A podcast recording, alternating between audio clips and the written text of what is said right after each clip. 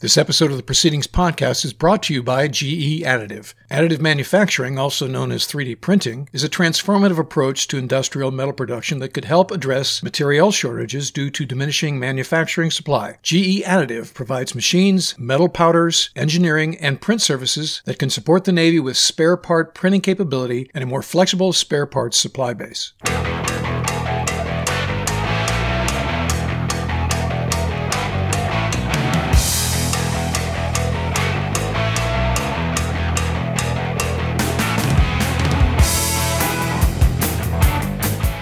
Welcome to the Proceedings Podcast. I'm Ward Carroll, the Naval Institute's Director of Outreach and Marketing. Joining me for a special episode of the podcast, a editor's roundtable, are the editors of Proceedings Magazine, the editor-in-chief, Bill Hamlet, and the deputy editor-in-chief, Bill Bray. Hello, gentlemen. Hello. Hey, Ward. So, Bill, I know you're fresh from a virtual board meeting. That's the first of its kind. Without getting into the proprietary weeds, how did it go? First ever virtual board of directors meeting of the Naval Institute. We have 5 or 6 new board members who just joined the board yesterday, including former astronaut Charlie Bolden, former Pac Fleet Commander Scott Swift, Kathleen Hicks from CSIS. We've got Admiral Moran, the former Vice Chief of Naval Operations. And so it was a great thing. Everybody tuned in via GoToMeeting, and we went through the business, first quarter business of the Naval Institute. I talked about financials, talked about ad revenue, talked about membership, talked about how things are going with the Jack C. Taylor Conference Center, which is amazing, given all the impacts to the world from the pandemic. The construction of our conference center continues, as our chairman said, continues apace and is on track for a timely delivery. So we expect essentially to be complete in January next year. So that's exciting. And I went over to the Institute yesterday. I know you did too, Ward, to help out with the annual meeting. It was it's kind of cool to look down in what has been a big hole behind Beach Hall for the last couple of months as they've been doing all the site preparation stuff. And now you can see concrete and steel starting to rise up out of that hole. And so it's really starting to come together. To segue to the discussion about the annual meeting, the first virtual annual meeting, we had about 500 people tune in. As we all know, as longtime members of the Naval Institute and folks who've attended annual meetings through the years, those are a signature event during the year, a time for us to get face-to-face with folks who've been active in the forum during that year.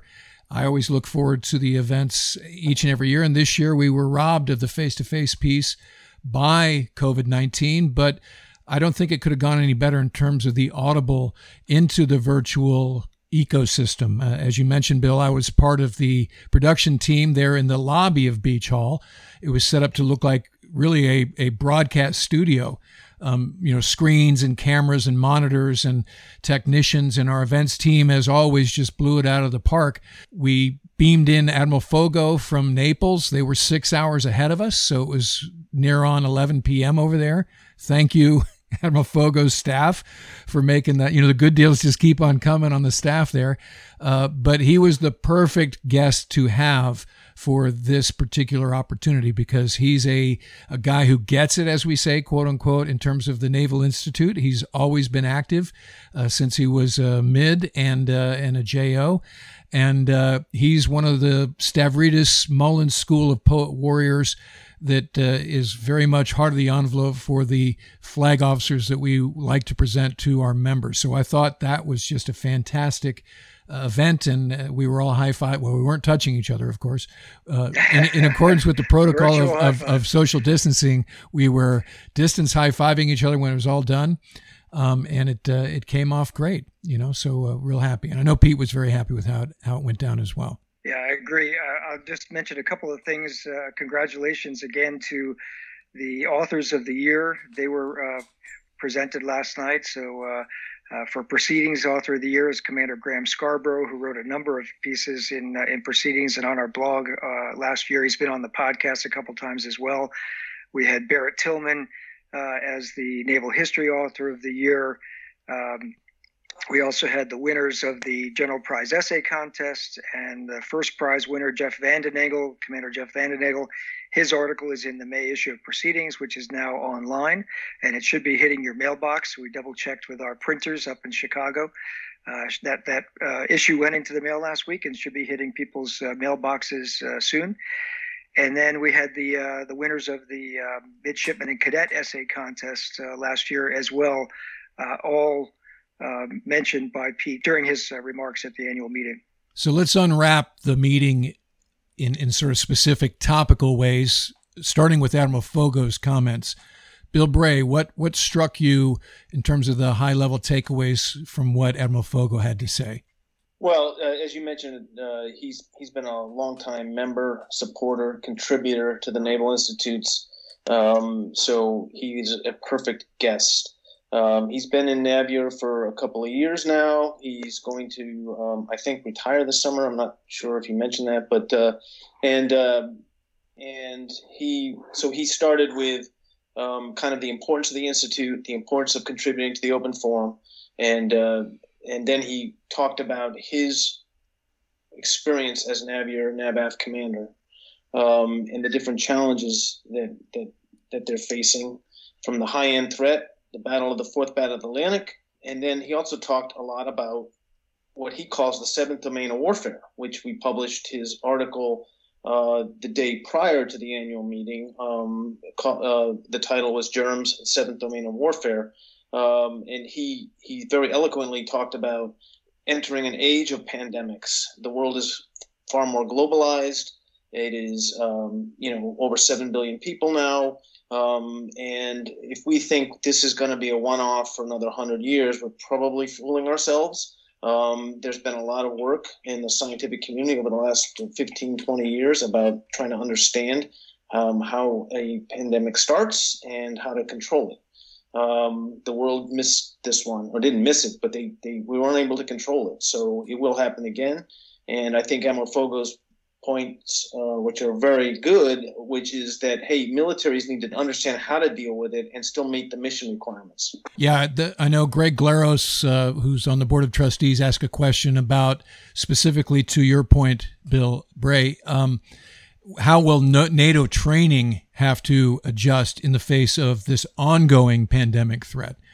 Yeah, he said this is going to change how they prepare, how they get ships underway, how they control movement across ships. He mentioned a three-dimensional VTC system that his headquarters is using, and how it's almost as good as being in the room with the other people that are up with you on the VTC. They're using that right now with his NATO counterparts and with his U.S. counterparts across European command.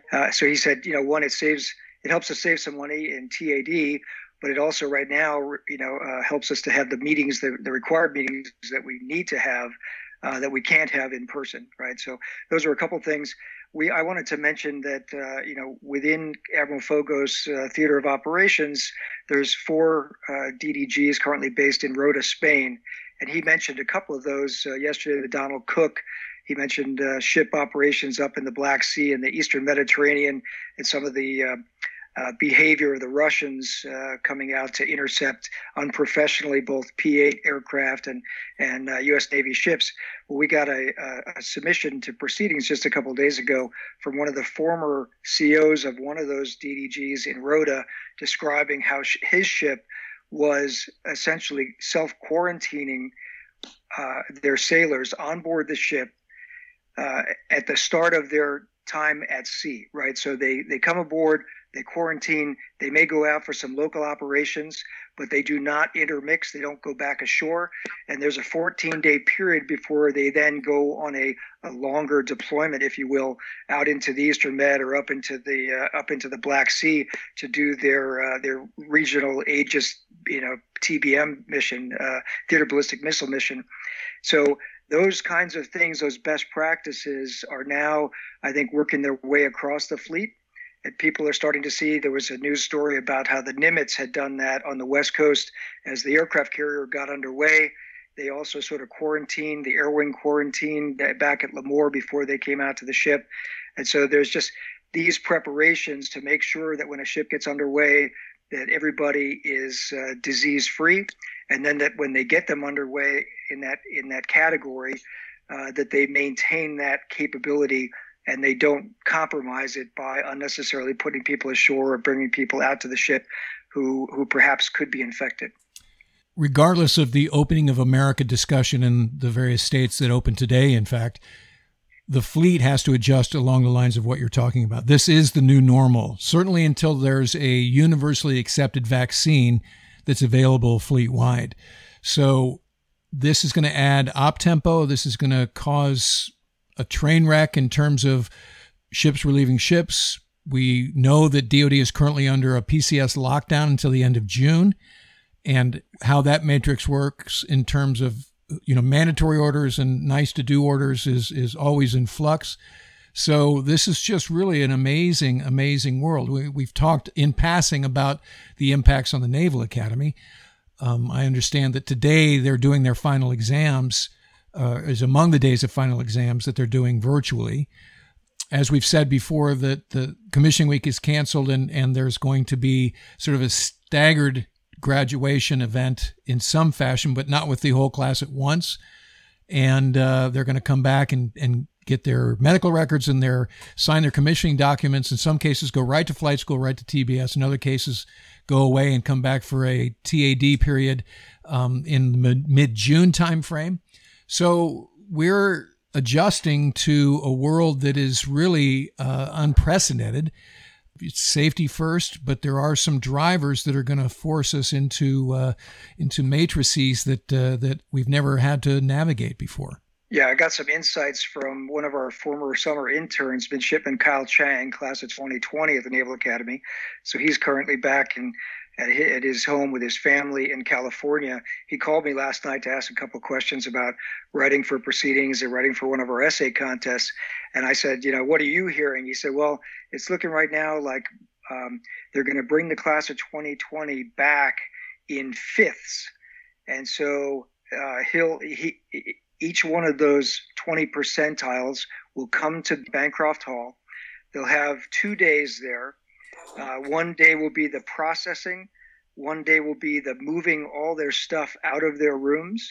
And then there'll be a short commissioning ceremony for that quintile of the class. And then the next part of the class will come in and do the same thing. And so that's just a really interesting adaptation, right? Of, okay, you got to bring these guys back, you guys and gals back. You got to get all their stuff out of Bancroft. You got to get this. You got them. Graduation/commissioning ceremony, but it'll be done in, you know, 1/5 of the class at a time, socially distanced, and then move on. He said he'll probably go back to California and then come back later, as you said, for his summer TDY period before he reports to Nuke School. He's going to be a submariner. He'll report to Nuke School in September, October timeframe. And of course, among parents, especially parents of 2020, there's a lot of whataboutism and there's a lot of but Air Force this, but West Point this. Let's talk briefly about what each one of those service academies has done or is doing and why.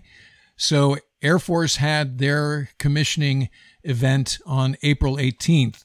They had some challenges between when COVID-19 pandemic and quarantine started, which is basically mid-March and mid-April. Meaning they had 2 suicides and they also had some other struggles with the what was happening within the Corps of Cadets. So when this hit, unlike Annapolis and West Point, Air Force was in session. The other 2 were on spring break. So they were there, they were kept there, and then basically they had some other stuff happen, including the faculty senate basically mutinied and said, we're not doing face-to-face classes. And so that forced the SOOP and the other military officials to accept the notion of distance learning.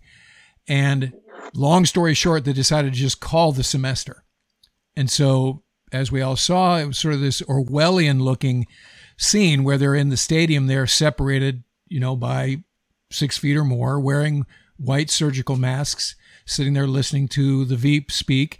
And they got their diploma and their commissioning documents, no parents present, and they moved on. So that's how Air Force did it. Now, break, West Point, and this is really becoming sort of a cause celeb in various media outlets in terms of the forcing function for them doing a face-to-face graduation is the president being the keynote speaker.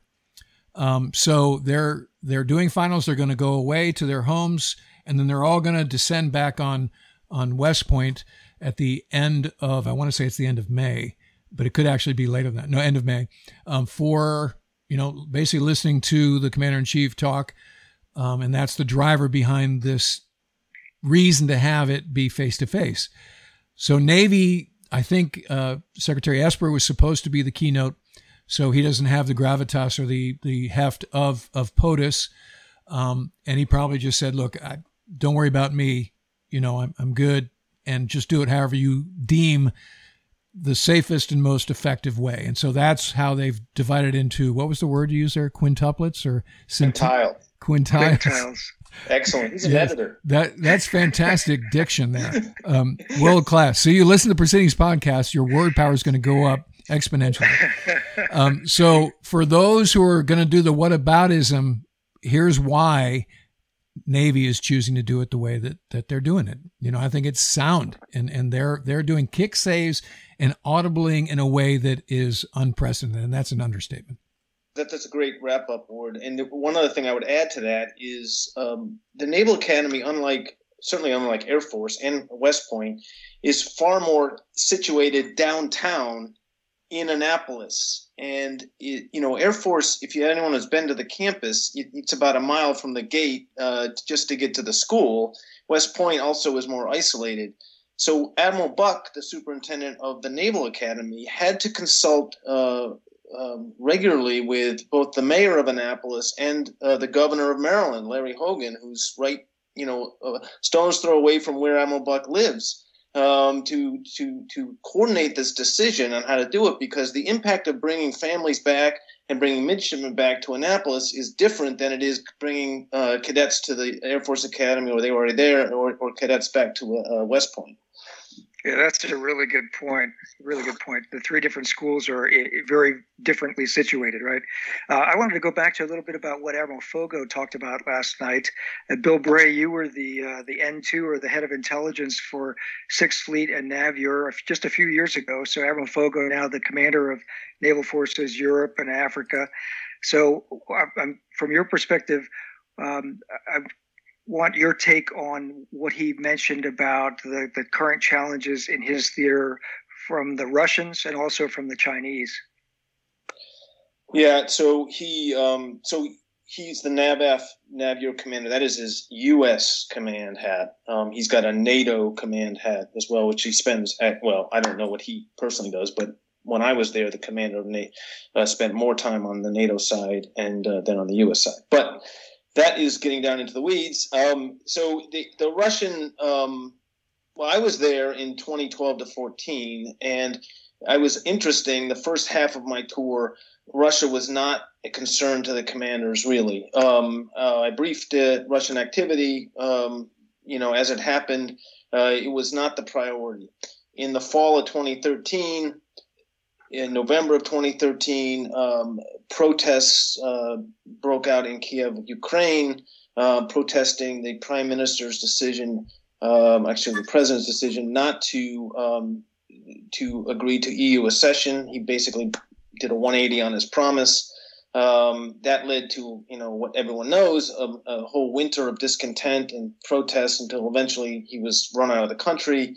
Russia was extremely upset about this, and it led to the takeover of Crimea and a insurgency in the eastern part of Ukraine. So at that point, obviously, the whole world, if they hadn't woken up already, woke up to, oh my gosh, Russia is really a problem still. And with that decision, NATO kicked the Russians out the Russians had advisors in NATO headquarters, and they were sent home. And all the countries took a round turn on this problem to say, maybe we've, missed this. And on the way in those, so now Russian military activity becomes, really interesting to leadership. Admiral Foggo arrives a few years later, and the Russian Navy, as he talked about in the Fourth Battle of Atlantic, is far more active.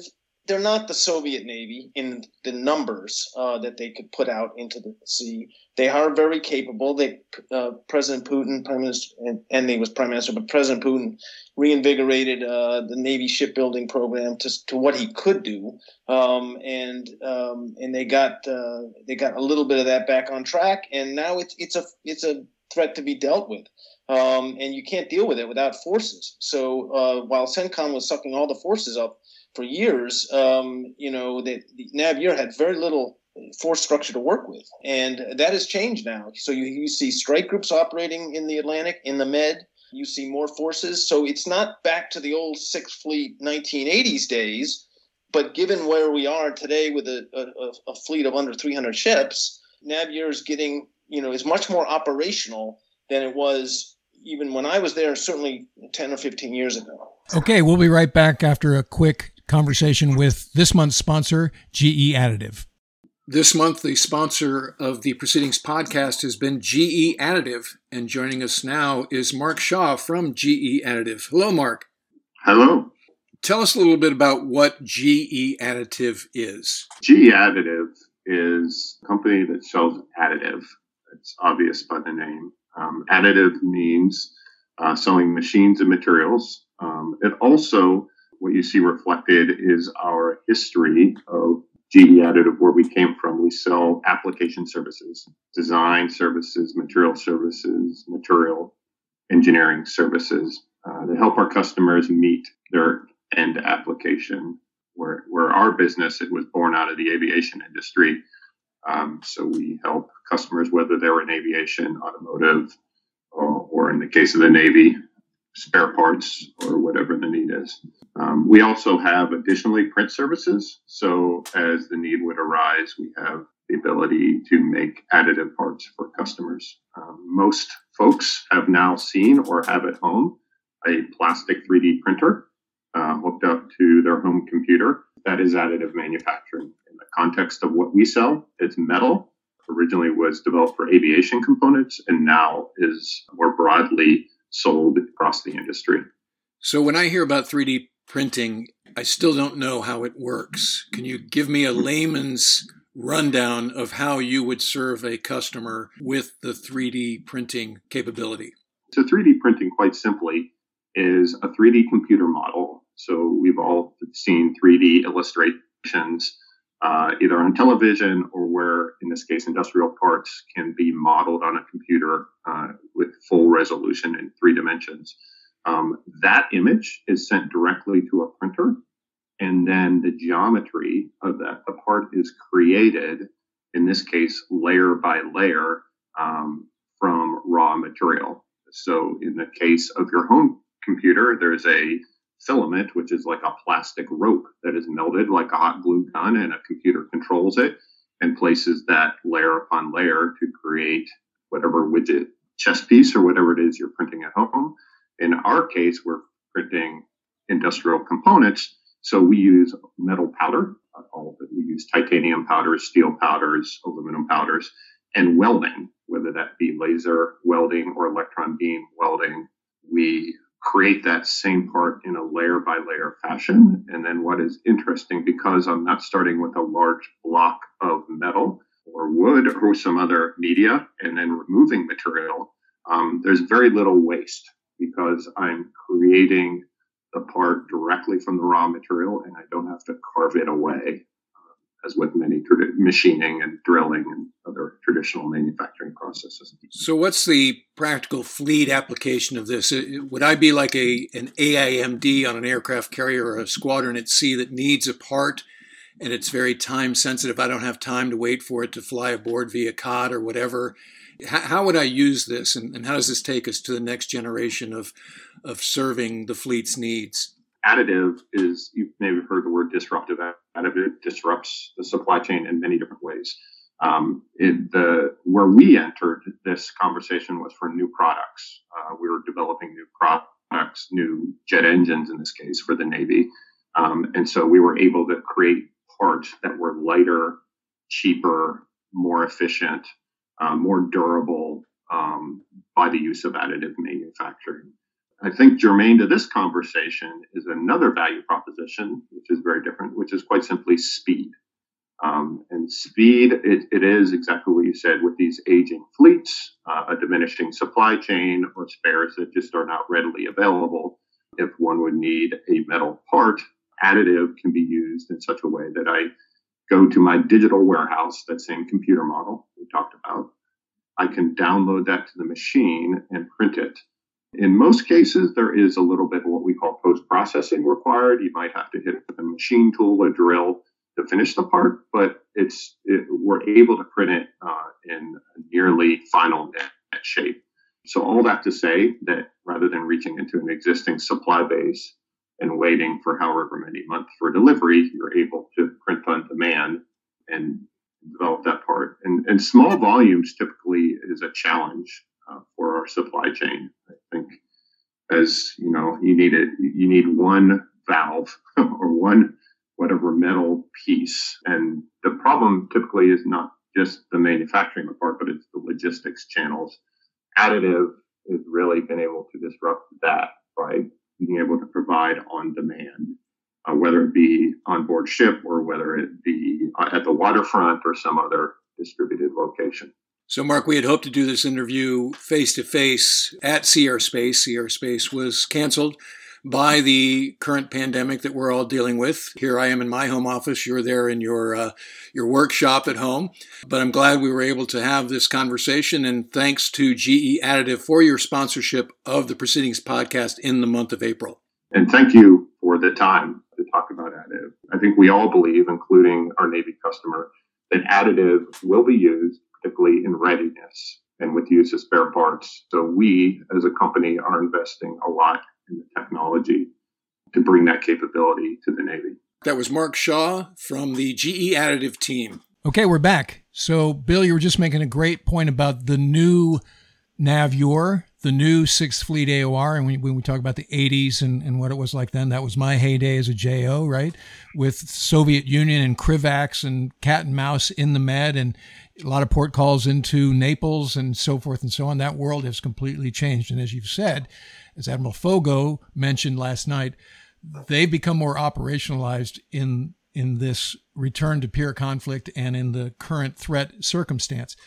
The other thing he mentioned, and this is in the wake of Acting Secretary Maudley leaving the job, there are questions about where does that leave us with the 355 ship plan? Because that was his cause celeb, and we saw that from the first moment he spoke to us at Defense Forum Washington last November. And one of the questions was specifically to Admiral Foggo, is 355 the right number still? And Bill, how did he answer that one? I think he answered it the right way, which was, I'd love 355. I'd actually love more. More is better. And we certainly have plenty of missions to do it. He didn't weigh in on whether it was realistically achievable in the next 15, 20 years. He didn't answer that question. Yeah, nor would a four-star at this point would never weigh into that landmine, right, into that minefield. He did speak about, and there were some, I can tell you, because I was monitoring the chat room to curate questions. And when he was talking about the shipyards, there was a lot of that's not enough and there aren't any on the West Coast and ... right? So that's sort of the issue behind whatever you want. That's nice. You can want more than 355, but there are concerns about the ability to build 355 currently based on our infrastructure. Yes, right. And there's a lot of, obviously, our listeners, many of them know, been following along in proceedings. There's a lot of debate and discussion about this topic. There are a lot of creative, innovative ways to approach presence and naval presence overseas. But you just can't get completely around the fact that you need ships with people on them. And there's only, so low you can go and maintain a presence overseas. So this is a real challenge for the nation going forward, of what do we need, what can we build, and how do we get there, and what does the mix look like? It's a never-ending debate. We published a good piece by Harlan Ullman last week called there's now only one path to 355. And Harlan is a longtime proceedings contributor, member of the Atlantic Council, and a retired Navy captain who's advised CNOs in the past. And his point was, hey, COVID-19 is going to have an impact on the national budget and deficit, right?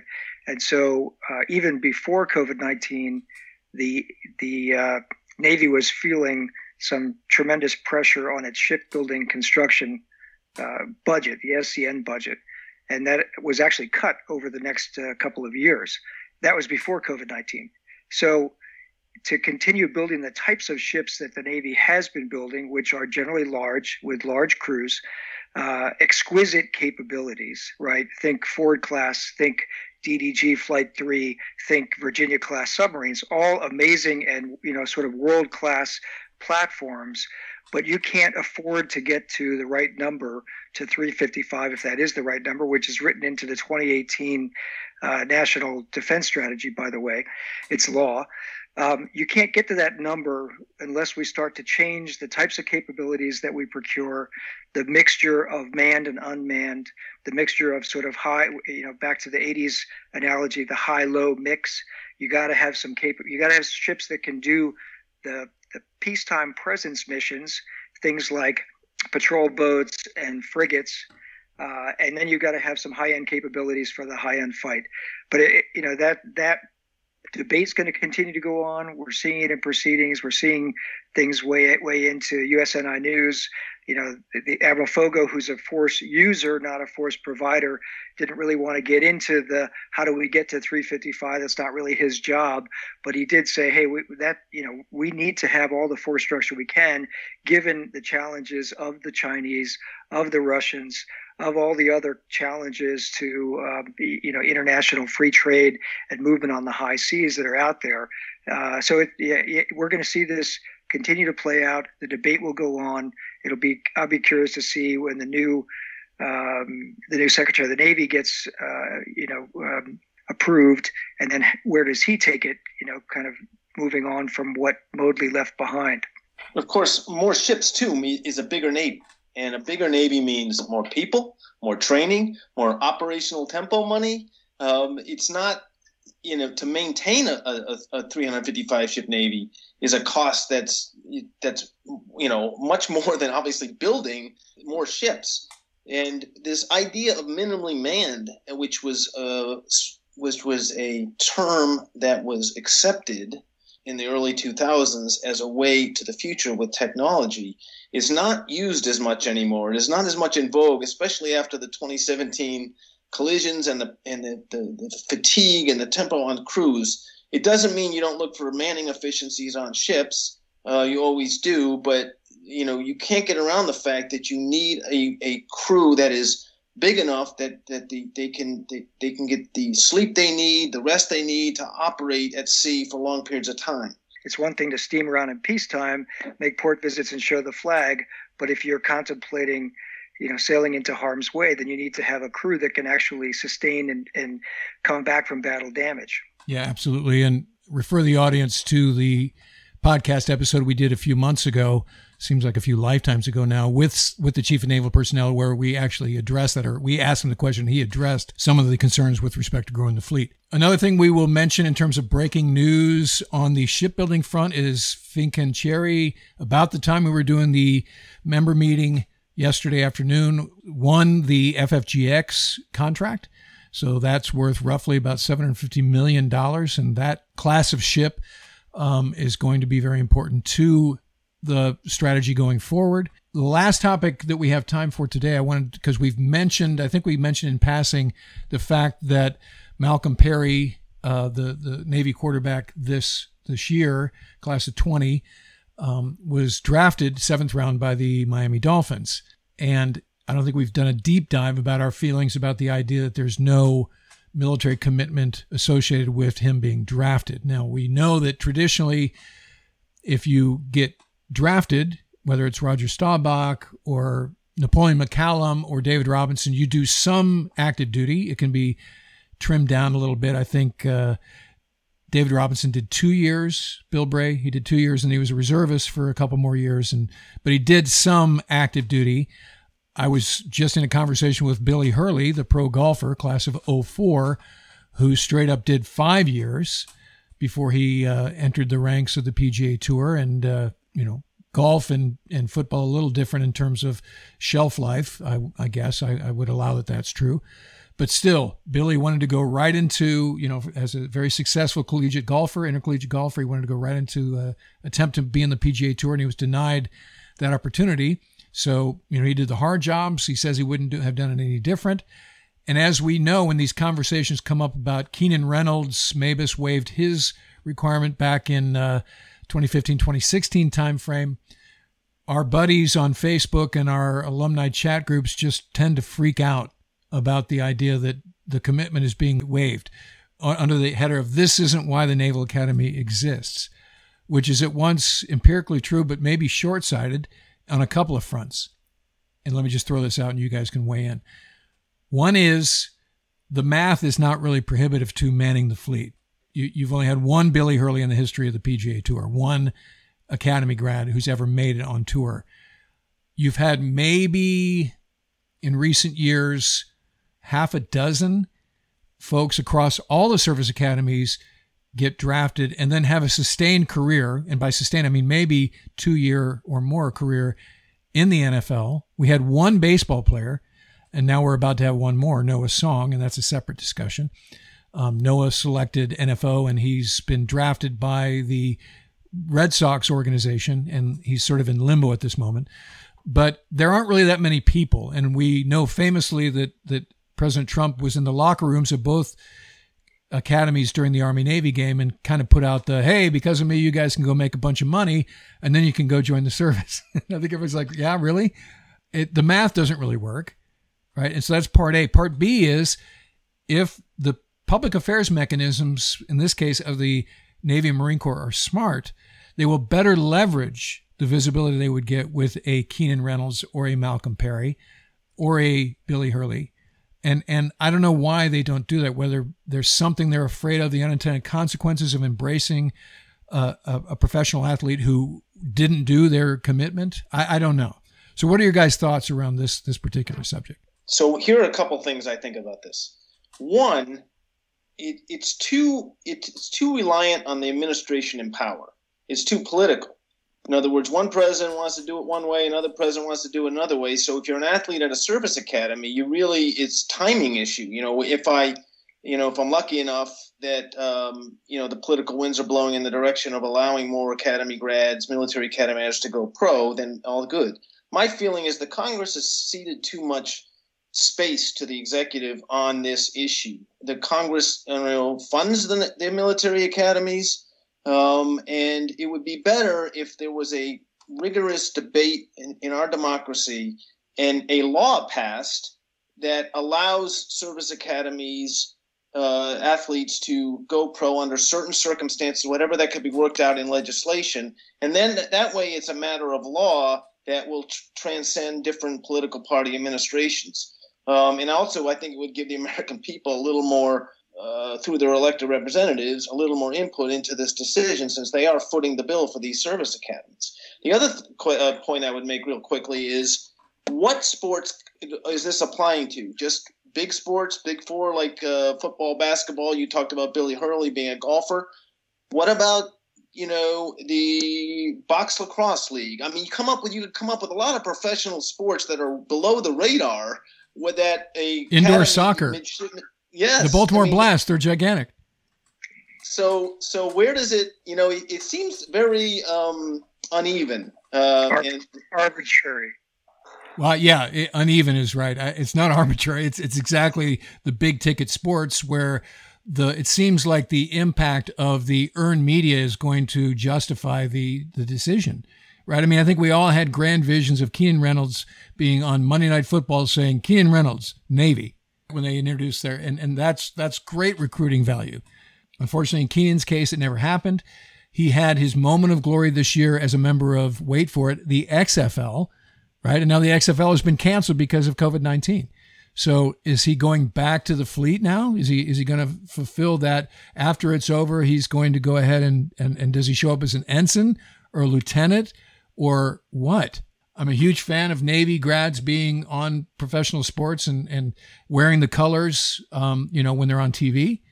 You know, that's a source of great pride for us. But at the same time, as a taxpayer, I kind of want the fiduciary responsibility needs to be to pay for what's the intent of the service academy.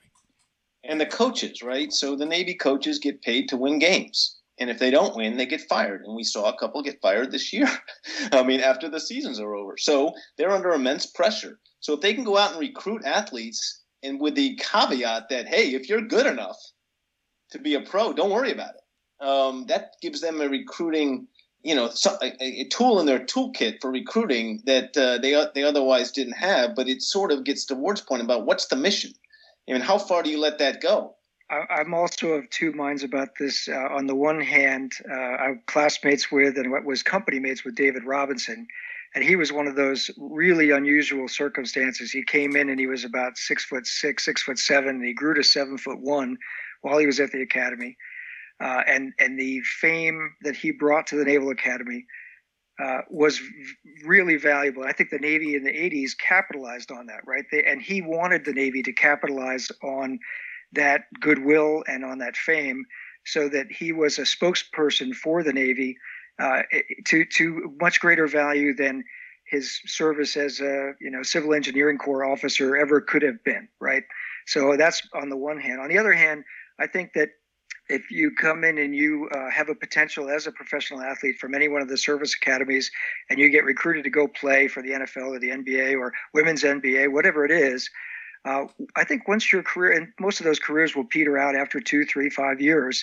I think once that peters out, I think you owe the taxpayer your service. I think you go back in, and at least it should be a reserve commitment to serve for 5 years as a Naval reservist or Marine Corps reservist. But I think that's really important to have that part of the, hey, I came in, I was educated by the taxpayer, I went to the Naval Academy, I agreed, I raised my right hand, I swore the oath, and I got to go play professional sports somewhere, but I also have to pay this back. And that's got to be, I think that really needs to be a bedrock tenet of this commitment. I have one more thing. I'm really excited. We just have worked on and are starting to announce. It'll be announced in the June issue of Proceedings, which we're working on now, and it'll also be on our websites, the Naval Institute and CIMSEC, the Center for International Maritime Security, are going to co-host or co-sponsor a naval short fiction contest this fall. The deadline will be in September. We'll be judging those essays. We've got a number of fiction authors like August Cole and Ward Carroll who have agreed to help judge those essays, and then we'll publish them on the Naval Institute and on the CIMSEC website in probably the December timeframe. So that is a new essay contest for us, or a new contest for the Naval Institute. We're partnering with CIMSEC. They've had some really good fiction on their website the last couple of years, so very excited about that. Look for the details to come in the June proceedings and on our website. A life of anonymity and broken dreams can be yours. It's very exciting. All right. Thanks, guys. It's always great to circle up in the Editor's Roundtable. We'll be back next week with a real guest. Who are we having, Bill? We are going to have Shashi Kumar, who writes the Merchant Marine and Maritime Administration Review every year for the May issue of the Proceedings. It's a really great roundup this year of sort of the health of the international maritime community and maritime industry. And he took it into the first quarter of 2020 with impacts on the civil merchant marine of COVID-19. So very interesting. Sashi's an expert. He works for the Transportation Department in the Maritime Administration. He's a true expert. He's written that column for us for the last probably 10 years at least in the Naval Review issue or the May issue. So it'll be a really interesting conversation and something a little bit outside of our normal wheelhouse. Okay, so until then, don't touch your face. Remember social distancing, wear a mask if you can, and keep yourself healthy. That'll do it for this episode of the Proceedings Podcast. Remember, victory begins at the Naval Institute. We'll talk to you next time. This episode of the Proceedings podcast is brought to you by GE Additive. Additive manufacturing, also known as 3D printing, is a transformative approach to industrial metal production that could help address material shortages due to diminishing manufacturing supply. GE Additive provides machines, metal powders, engineering, and print services that can support the Navy with spare part printing capability and a more flexible spare parts supply base.